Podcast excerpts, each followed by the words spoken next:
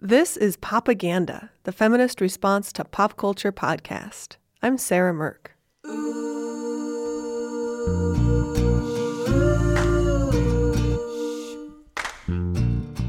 When I was a kid, visiting my grandparents meant bracing for a week of food that I declared in a sweeping childhood statement was gross. I was jealous of my friends who loved their grandmother's cooking. My grandmother was as fierce as she was frugal. Instead of butter on your bread, you got a thin slice of margarine. Her idea of dessert was a single fruit cup. I remember eating her chowder one day and being horrified when a complete fish head bubbled up from the bottom of the pot. But at a certain age, my dad explained the situation to me. My grandma had grown up during the Depression. Learning how to cook at a time when food and money were very lean left a mark on her cooking. She learned how to make do without extravagances like real butter and to value leftovers, even the fish heads. After that, I looked at her cooking differently. It wasn't bad, it was a reflection of who she was and where she came from. That was the first time I realized that food isn't simple or straightforward. What we eat ties into how we were raised, our culture, and our values. As humans, we all have in common that we have to eat. But everyone eats differently, because food is a deep reflection of our identity. That's what we're talking about on today's show the personal politics of food. The food we consume intersects with big issues around race, gender, class, and history. Today we're going to dissect food media, We'll talk with three food writers about the unequal economics of the restaurant industry and how we can all be better, more respectful food lovers and food writers. We'll talk cultural appropriation, celebrity chefs, and the racial dynamics of restaurant kitchens. Stay tuned. Uh,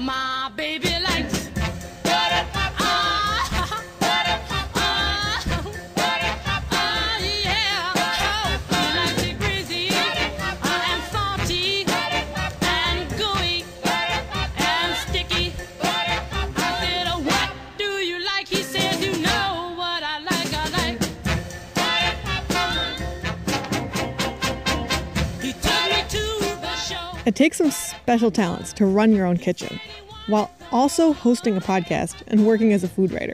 But that's what Soleil Ho has managed to do. She's the co host of the podcast Racist Sandwich and also recently moved from Portland, Oregon to become the chef of her own restaurant, Bonito Kitchen, in Puerto Vallarta, Mexico. I'm Soleil Ho. I am a chef and a writer and a podcast host. I host The Racist Sandwich, which is a podcast on food and race, class, and gender. So, for people that don't know your work, can you tell us about your relationship to food? Like, what do you remember eating a lot of growing up, and how did you decide to become a chef? Sure. Um, so, I've spent, gosh, um, probably eight years as a food writer off and on. And I even had a food blog before it was like a big thing back in like 2007, I want to say. I've always been sort of obsessed with documenting food and just talking about it and processing it I think it's just because that's just the way my family interacts with each other. We relate to each other based on what we ate and what we're going to eat. And so it's always been something I've been thinking about. But I started working in restaurants when I was in college, I think in, gosh, 2007, 2006. I worked at a fancy ish restaurant in Grinnell, Iowa, where I went to school. And it was lovely. I was a server, and it was my first introduction into the restaurant industry, and it was very cool.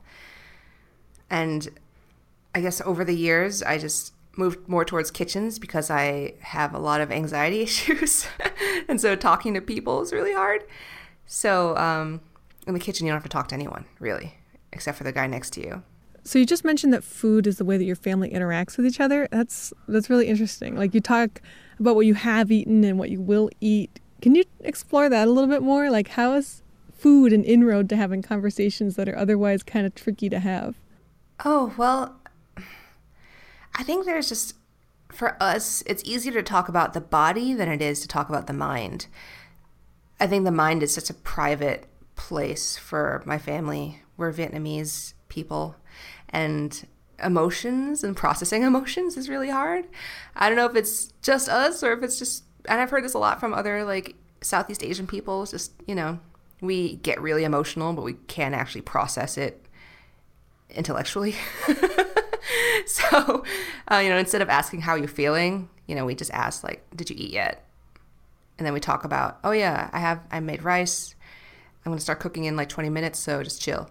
And that's basically our family conversations. So tell me about the restaurant you run now. It's in Puerto Vallarta, Mexico, right? Yes, it is called Bonito Kitchen. It is a small plates Asian restaurant. I do a lot of, I guess, the re- the restaurant and the menu is a reaction to sort of coming up in the restaurant industry, working in kitchens where I would always have to season for white people. And what that means is like use less spice, use less fish sauce. Um, those are my major infractions over the years. and so, um, yeah, at this restaurant, I don't compromise. I make it as pungent and as spicy as I want. And sometimes that results in dishes getting sent back. But I mean, I don't, I don't uh, pull any punches. That's just the way I do it. It's my style. That's really interesting. Like we talk a lot about pop culture coming through the white gaze, like movies, music, books written with white audiences in mind as the consumers. And what you're saying is the same thing happens with food. Like you're literally having to change what you cook for white tastes. Right. I think, I mean, so much of how we grow up just as individuals and as humans, right? We have a palate, and the palate is nurtured. Um, you know, it's something that is transmitted to you by your family or the people around you. And, you know, I grew up eating a lot of fish sauce and eating spicy food. And that is just, you know, my tolerance is built up. And that's the flavor that I go to when I want to be comforted. And, you know, it's pleasurable to me. And so I want to transmit that feeling to the people who eat my food. So, what's it been like living and cooking in Puerto Vallarta? I know you wrote an article. I know you wrote an article recently for the um, Women of Color travel website On She Goes about the Asian restaurants and snacks of Puerto Vallarta. So, do you see a lot of multiculturalism and Asian influence show up in Puerto Vallarta's food or not? Um, a little bit. There's some things that have sort of um, transferred over. So a lot of ceviche tostada places they have um, they usually have like an Asian esque tostada, which usually involves like tuna and sesame, um, maybe some like wasabi mayonnaise on a tostada. They like that kind of stuff. And because um, there's a lot of bleed over between the fresh fish, like raw fish cuisine of Japan, and then the like raw fish cuisine of Puerto Vallarta, which is a, a port town. So people eat a lot of raw fish. Um, it's kind of like what you see in Peru with Peruvian Japanese cuisine as well. Um, I guess the difference is there are not a lot of Japanese people here. Their descendants aren't really here. And that has a lot to do with the way Mexico reacted to World War II. Um, they did a lot of really similar relocation efforts, forced relocation, as the United States did after Pearl Harbor. So they moved a lot of the Japanese Mexicans into the um, inner portion of the country, away from the coasts. And so it's almost like their cuisine is a sort of um, it's a legacy. It it's a trace of their presence, but they're not actually here. How do you feel like living in Mexico has changed your own relationship to food? Have, do you think your food tastes have changed as you're eating a lot more like carnitas and tostadas? I'm definitely eating a lot more raw shrimp than I used to. Aguachile is probably my favorite raw fish dish and you would never find it in the United States for the most part. It's raw shrimp, like straight up raw shrimp, with a lot of either serrano or jalapeno pepper, lime. It's really limey, pepper, salt, cucumber, sometimes um, cilantro, and then you just eat it on a tostada. It's so good, and the texture of raw shrimp when it's um, drenched in lime juice, it's like creamy. It's really awesome. You've written for Bitch before about cultural appropriation and food. You read your essay Craving the Other on the trendiness of pho on Popaganda three years ago. For you deep cut listeners, you might remember that. But you just wrote a new piece on the topic for On She Goes, and it's a guide to avoiding cultural appropriation when interacting with cultures other than your own. So I'm curious, Soleil, like, has your thinking on this topic changed in the years since you've been writing about it? Like, what feels new between the time you wrote Craving the Other to now? So for this new piece on On She Goes, I was really wrestling with how to tackle cultural appropriation in a fresh way because, to be honest, I'm sick of being asked about it. Um, and I think partially it's my fault for writing Craving the Other and doing the work that I do for Racist Sandwich. We get a lot of questions about cultural appropriation, especially from white folks in interviews that we've done um, about, you know, can I make curry or can I eat burritos without being, you know, history's greatest monster? Which is like, I get it. I get the impulse. Obviously, you want to keep enjoying the things you enjoy. And if part of your identity is really steeped in being a foodie and knowing food and enjoying the pleasures of food, I get why critiquing food or just sort of critiquing the way we approach food from cultures that are not our own can feel like a stab in the heart. You know, I get it because you want to be a good person, but you also want to enjoy what you're accustomed to enjoying. So, the piece that I came up with was more just it was very positive, which is very different different from what I usually do. I'm actually a very cynical, dark person usually when it comes to like politics. Um, but I wanted to create a piece where people could read it and just have it be like a how to guide on like, you know, best case scenario. Like, how do I approach the customs of other cultures in a respectful, compassionate way? So that was sort of my answer to all of those questions. And I guess from the beginning, when I, I think I originally wrote Craving the Other in 2013, right? It was a while ago. It feels like a lifetime ago. But I guess what's changed since then is that I've gotten a better sense of the macro scale of things. Why does it matter on like a large scale and sort of marrying it to more sort of Marxist materialistic um, critique and centering it more in you know the money aspect and the labor aspect and the resources rather than sort of an individualistic like you know you're choosing this and this is what's wrong you know? Let's let's talk about that. That's interesting. Like how does cultural appropriation work with our economy in the food industry to perpetuate greater wealth inequality?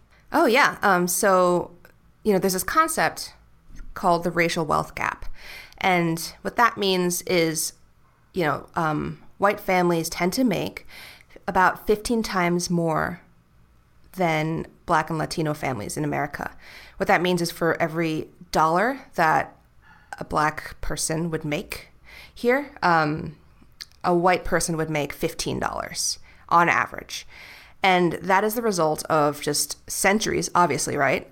Of slavery, um, limiting just the wealth um, accretion of black and Latino folks, taking people's resources, burning down their towns, um, keeping black veterans out of the GI Bill, for instance. So all of those factors built up to this huge wealth gap. So that's sort of the base.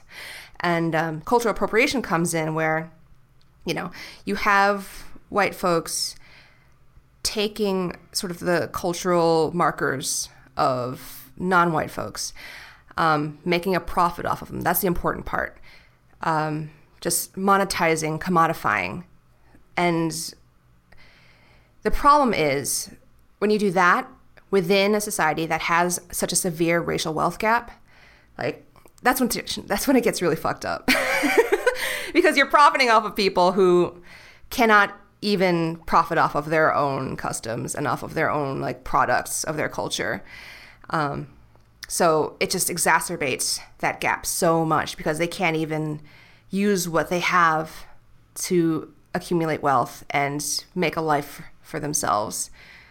Does that make sense? Yeah, and that responds to a criticism that I see pop up all the time in the comments on writing about food where people say like like what's the big deal? This isn't about race, this isn't about politics, this is not some kind of statement. It's just a soup or a new banh mi restaurant. And you know what? I think that pushback would be valid if we lived in a society where everyone could open a business or profit off of, you know, the product of their labor equally. But we don't. Yeah, that's not our reality. So, one line that stood out for me from the piece you wrote about food and cultural appropriation for the travel website On She Goes was about how traveling and eating new foods can be an essential way to broaden your understanding of the world and to interact with a wider and more diverse community. Like, It's not bad to get out of your comfort zone and try new things and go to new places. And that's a really important message. You wrote, I'll just read this because you wrote it really well. It can be difficult to adjust to another culture's standards of etiquette because it often requires owning your ignorance and asking for help. But by showing respect and courtesy to other people's cultures, you open up countless fulfilling interactions with the people around you.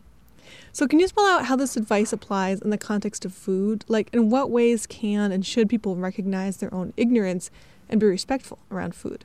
So, um, there's a lot of sort of there's there's a lot of stuff here. So, I'm just gonna use examples from the restaurant where I um, work. I do a lot of you know food that is new for this area, and we definitely get a very stark divide between the sorts of customers who come in. There's customers who have never interacted with any of this type of food before and they ask questions. They're really excited, they're confused, but they, you know, they want to try everything. Those are my favorite. I love them. And, you know, I'm always willing to answer any stupid question. I don't care because I know that they're eager to learn and this restaurant is a learning experience for them. And you know, you see them like fumbling with chopsticks, for instance, and it's just like I love them. They're great. And then we have customers who come in and something that I serve is not quite familiar to them and they they make a face, you know, or they're just like, "What is this? Like what the hell is this?" Or they'll compare it to something that they had somewhere else, like far, far away, and they'll say, "This isn't right. This is completely like messed up and gross." Um, that's the difference to me. You know, there's humility, and you know, humility can be playful, in a sense. You can joke about it and just be like, you know, I I've never seen. Why do you eat with sticks? I don't know. I'm gonna try it. It's gonna be fun. and the lack of it, it's just you're not gonna have a good time. You know, the restaurant isn't gonna meet your needs, and you know that.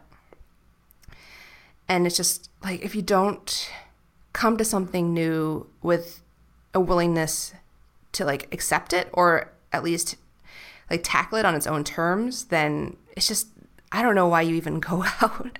I don't think you're learning anything. I don't think you're actually connecting with anyone in that way. I'm curious about what what kinds of questions do you get that you're happy to answer and what's an example of a question that really rubs you the wrong way? Well, let's see. I'm trying to think of like a good a good one that I've gotten lately. Oh, yeah. So, I got a question about pho, for instance, because we serve pho at our restaurant, and they are asking like, why do we, you know, um, have all of these sort of garnishes on the side? So pho comes with like bean sprouts, basil, lime, jalapeno, and it was really interesting actually. And I guess the um, the thing I'm most sick of answering is actually just um, I don't know. I think a lot of people just like ask me like, "What are you?" You know, and I get it. It's different because in Vallarta there's not as many Asians, and so it's it's kind of weird to be here. um, but people still ask like, "What are you? Like, where are you from?" And I'll just say like New York City, and they're like, "Oh, well." You know, you still get that sort of level of like microaggressive like interrogation. So I'm I, I tire of that. Yeah, that does that does sound really tiring. So just one last question for you, and then I'll let you get back to all the work you have to do today for the restaurant.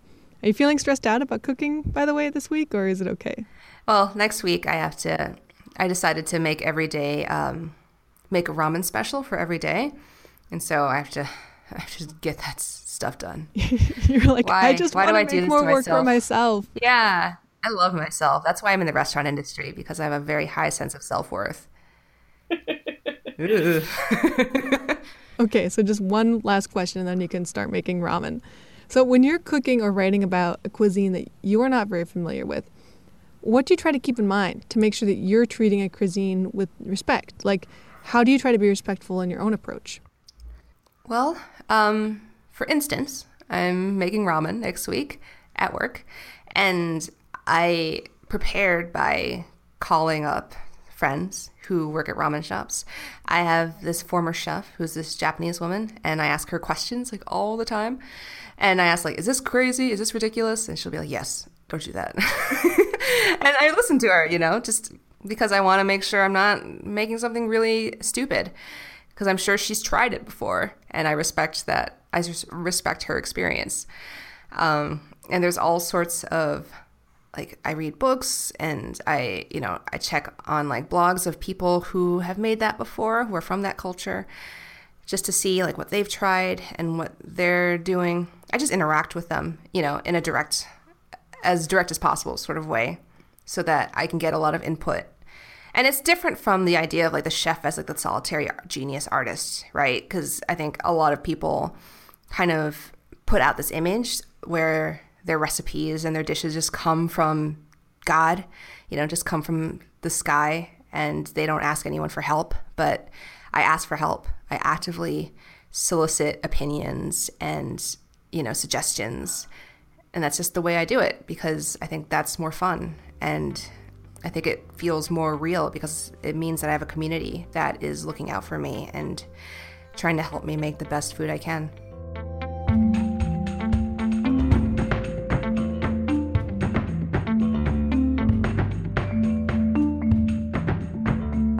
Soleil everyone. Definitely check out the podcast she co hosts, Racist Sandwich. I love it. Korsha Wilson knows the restaurant industry inside and out. She's been working in restaurants since before it was legal for her to work in restaurants. Yeah. So, uh, my first job in the restaurant industry was being a breadstick girl at Olive Garden uh, in Waldorf, Maryland. I I was 16 and the rules were for Darden Restaurant Group, which owns like Red Lobster and Olive Garden and all that. Uh, you had to be 18 years old to work in the kitchen, but I begged and begged my manager because I really wanted to work in a, a kitchen. Since her breadstick days, Korsha has gone to culinary school and then worked as a breakfast cook, a hostess, a server, and a restaurant manager. These days, Korsha, who is African American, now works mostly as a food writer she runs the website A Hungry Society, which examines diverse aspects of food media and the restaurant world. It was always my goal to be a food writer. Um, I read a Saveur when I was 10 or 11 years old, and I remember telling my mom, like, this is what I want to do. And she was like, okay, I don't know any food writers or what that means, but we'll figure it out. So I decided I wanted to go to culinary school and then journalism school so I would know what I was talking about. you you write a lot about the racial dynamics of the food industry. So I'm curious about what racial patterns did you see in your own experience working restaurants? Like in in the jobs that you had, were white people more likely to hold certain jobs than people of color? Like break that down for people who have never worked in a restaurant before. Oh, definitely. Um, it, especially in a city like Boston, the the racial lines were very, very clear. So, part of help one of the things that helped me realize how like clear those racial dynamics were was when I was applying for a front of the house job, a lot of restaurants wouldn't hire me. I had just recently like shaved my head because uh, I was going natural, and a lot of restaurants wouldn't hire me because I didn't fit the mold of, you know, young blonde woman working at the host stand. Um, even though I had a culinary degree, I had like I was super overqualified. A lot of managers were just like, it, "You, you know, you don't have the right look." So, is that how managers would say it? You don't have the right look, or would they be more explicit about it in some way? It would be more coded language. You, you're not what we're looking for. um, uh, but a fine dining restaurant in Boston uh, manager was like, uh, "You absolutely know what you're talking about. Like they serve super high end French food, and so they wanted me at the host stand, but a lot of restaurants did not." And so, what did did you notice any other racial dynamics in your experience there that, like patterns that people who haven't worked in restaurants might not know are happening behind the scenes? Yeah. So, people of color are kind of kept behind the scenes it I, I've said in one of my pieces like the restaurant industry is like minorities are the backbone of that industry, but you rarely see people of color in the top tier positions, and I think that's one of the biggest problems that no nobody wants to talk about. Um, like when it comes to sommeliers and service captains and chefs and owners and even bartenders, like who's the head of the bar, it's oftentimes white people, but people of color are in support roles. Um, and I think it's a clear dynamic that you see even more in fine dining. It's pe- it's not people of color in the top tier positions. Mm-hmm. What what about gender dynamics on the job? How did working in kitchens make you think uh, about gender or reflect on gender in our society? Gender was it was always kind of like even at culinary school, it was very apparent that gender played a big role and who got to do what. Uh, one of the most like egregious cases that I can remember from culinary school was someone saying uh, in a class, uh, a male chef saying, "Girls only go to culinary school so that they can cook for their husbands." Ouch! And Ouch! Yeah, yeah, yeah. I was pissed, and but a bunch of other dudes just laughed it off, and that was that.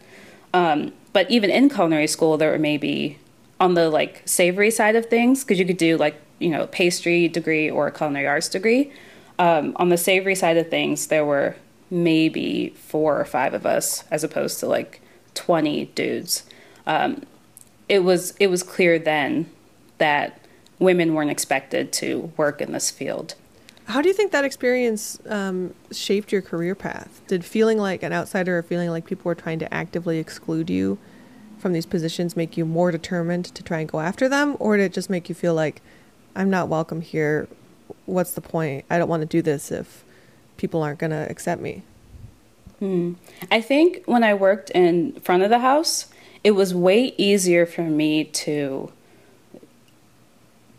like promote not promote my differences but just like be more aware of them and almost use them to my advantage. Like there there were a few cases of uh, very very overtly racist things happening at the host stand but because of my like knowledge and my background i was able to you know put someone in their place essentially Whereas in the kitchen, it's like, no, you are an intern, you're a line cook, like you don't you don't talk back, you don't do any of that. But in the front of the house, I found that there was a way for me to be confident and and showcase my knowledge and ability and tell people respectfully, you're not going to treat me like that.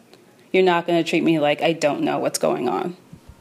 Can you give me an example of one of those times? I imagine like really I don't know, snobby rich white customers I don't know, talking bad about your wine knowledge or something. Yeah. So one of the worst ones, and I laughed at it now, but in the moment I was like horrified.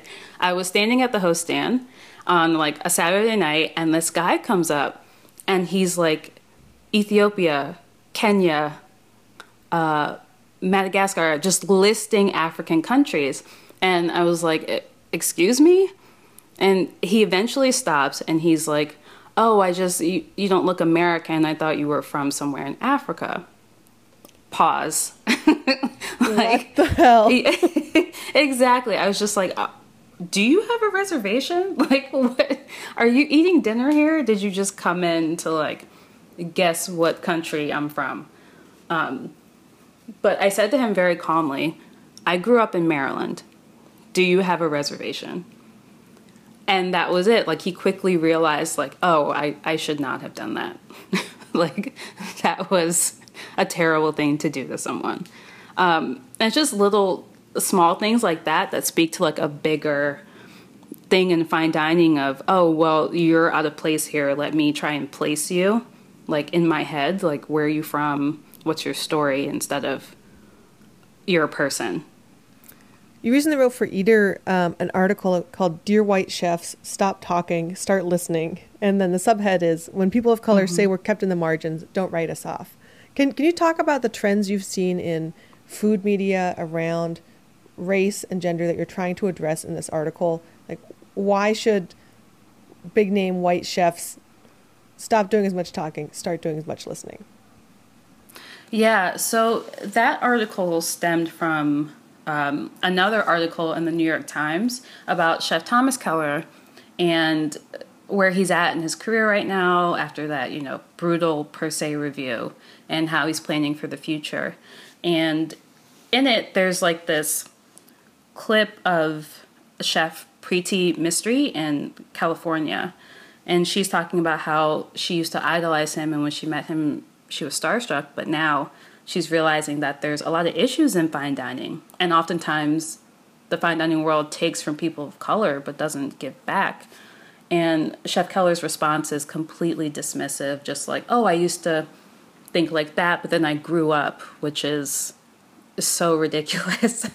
and I was so enraged by that, but I let it go. And then I saw an Instagram post by this other chef in California, another powerful white male chef, being like, food media has this this vendetta against Chef Keller, trying to take him down the restaurant industry is diverse. Chef Mistry needs to be quiet. Blah blah blah blah. And I it, it sent me into a rage. Like, how dare you, on one hand, say people of color are a massive part of this industry and respected, but then tell a woman of color to be quiet. Um, so that's where the article came from. And I honestly think that the fact that food media is talking about these issues of race and, and people of color in restaurants and diverse foods is a great, great thing. For a long time, like people of color weren't as respected, weren't as able to like participate in these conversations, and now they are, and that's a beautiful thing. But there's still this pushback from white male chefs of why are you trying to disrupt this thing that we already have? Um, and we're saying what you have, what's been happening, has been incredibly exclusive, and we want our seat at the table as well. What What do you feel like you're trying to do with your food writing? Like, how is the writing that you're doing different than a lot of mainstream food writing? Um, do you try to talk more about race or talk more about these kinds of issues that other people are brushing under the, the rug? Or do you see it as like your food writing should be the most mainstream food writing? Like, more people should be talking about these kinds of things? Ooh, so that is something that I just I struggle with constantly as a food writer. Um, I think when I first started writing, I tried to do the broy um, white male perspective, you know, like bacon and beer. This is like spicy. You should eat it. Like you know, I tried to do that as well, just because I that's what I saw, and I tried to like replicate that and that just wasn't true to who I am. Like I, I get excited when I walk into a small restaurant and I see a, a family or a, a server or a, a chef that is maybe under the radar and is so so so passionate about what they do. Um, for me, as I've worked in the food media world and noticed like how things are done and you know who gets press and who doesn't and who has like massive pr budgets and who doesn't um, i've become more and more obsessed with talking about things that aren't being talked about or like the the smaller restaurants the mostly immigrant run restaurants and what they mean and what they add to the restaurant landscape. Um, but i do think that food writers of color also need the opportunity to talk about things that aren't related to their race because we don't ask white food writers to to only write about their backgrounds. Like it has to be an equal playing field for everyone. Uh, I I tell people this like you can't write about food and not write about the people who have made it or the history behind the dish or you you can't like strip people from food. It, it's impossible. Um, and I think that's where people run into trouble is when they try to write about you know, tacos or, or pho and just strip it of the people that and the history that made it what it is.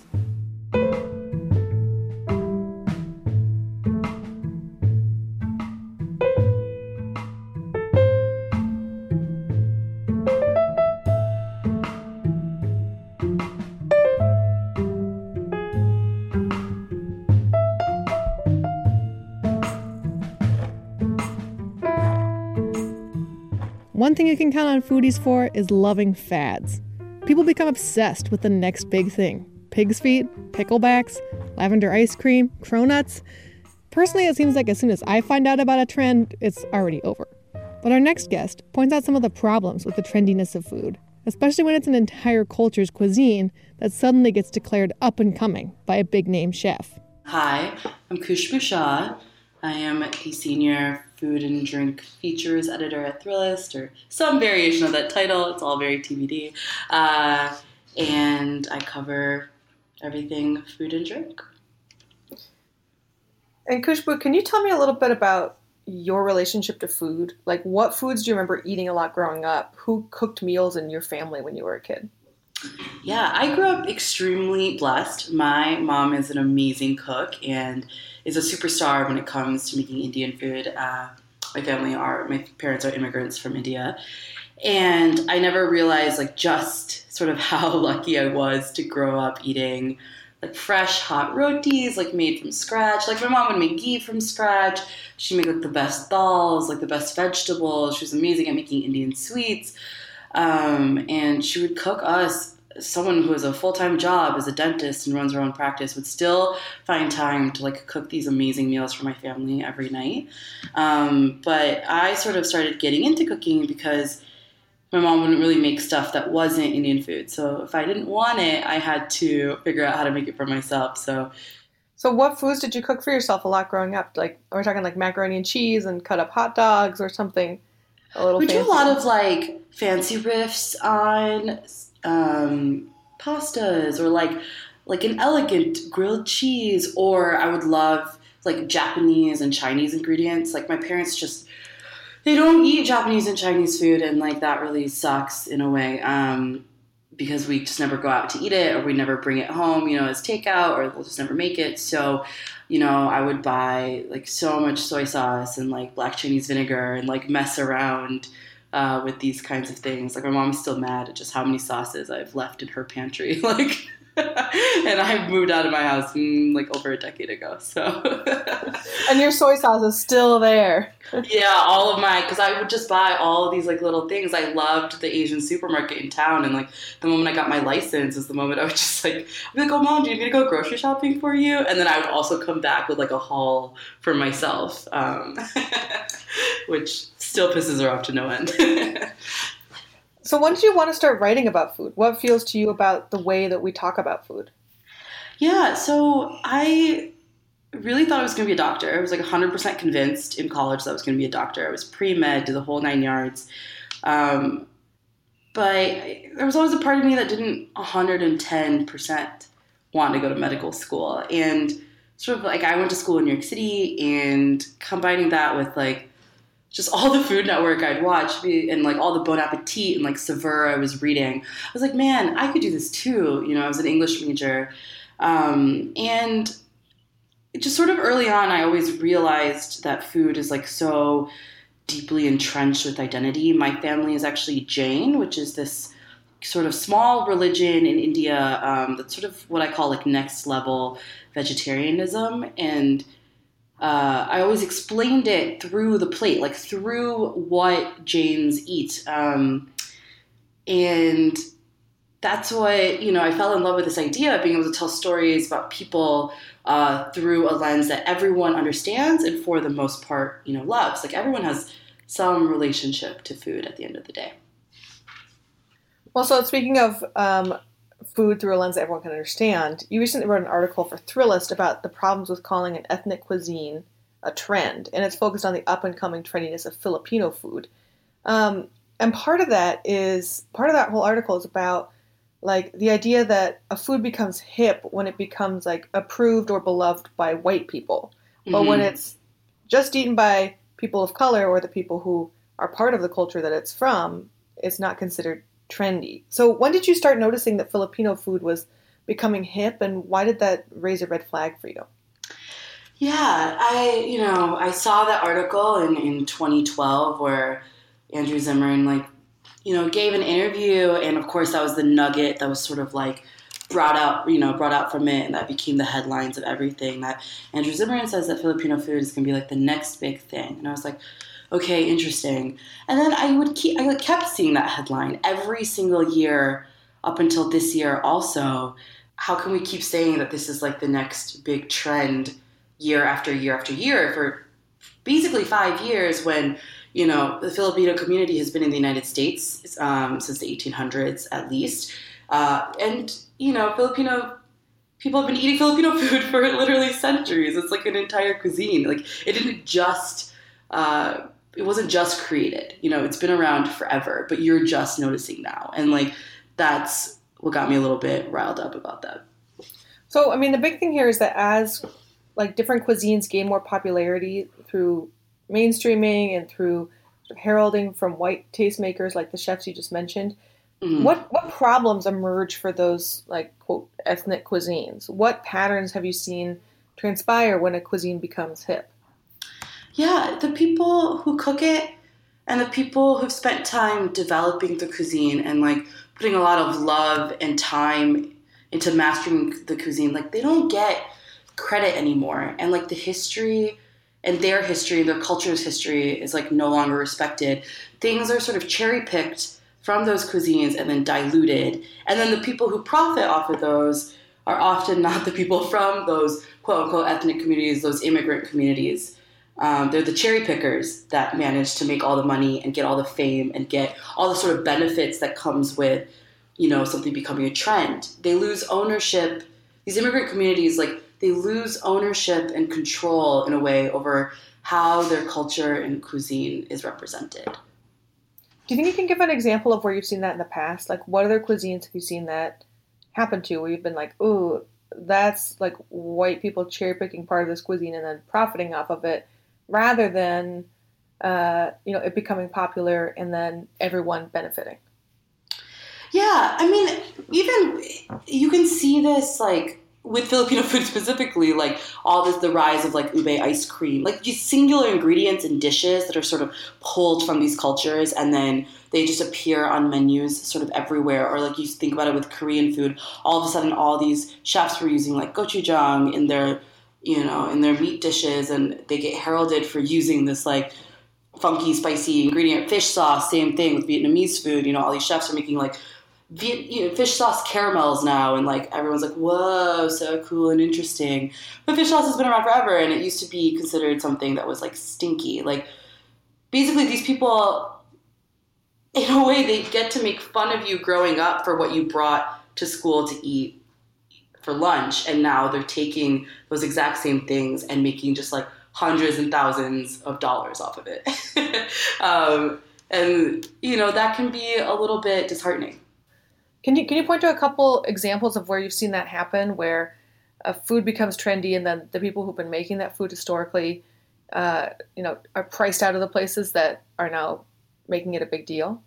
Yeah totally. And like let me preface this by saying like the chefs that have gotten uh, sort of a lot of fame um, for cooking these foods have also worked extremely hard. This is not to say that they shouldn't get success from cooking these foods, but it just shouldn't also block the way for chefs from those communities to also profit and to also uh, gain recognition for what they're doing. So, probably the two most prominent examples of stuff like this happening is Andy Ricker, who's known for um, his Pok Pok restaurants, which started in Portland, Oregon, and has expanded to New York City, Los Angeles. Um, and he's sort of, in many ways, considered the preeminent Thai expert in the United States.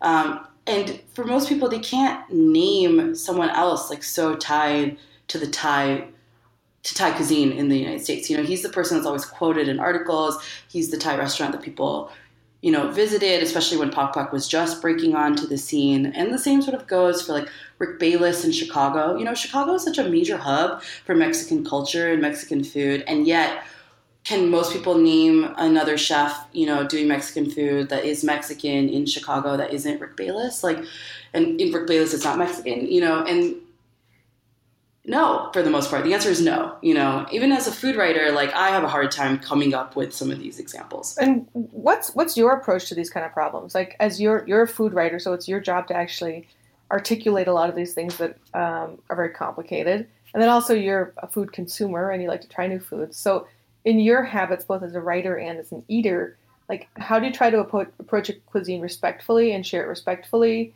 um, rather than perpetuating inequities? Yeah, as a writer, as an editor, I've been putting a lot more effort into making sure that the into my sources, like the people who are telling these stories. Like I really think about who's going to be my source in the story, and I really want people from those communities to be able to tell their stories in their own words, and that I should just be giving them an outlet to be able to do that. Um, so it's taking a little more time to do that. It's not being as lazy about it. You know, it's not using the same three or four people over and over again because it's easy to use those people. It's finding the people that maybe haven't been interviewed for articles before, but do actually have a lot to say about something, you know, and making sure to give them the time and the space um, to speak about it. Oh, miss. Are you sure this cream is okay?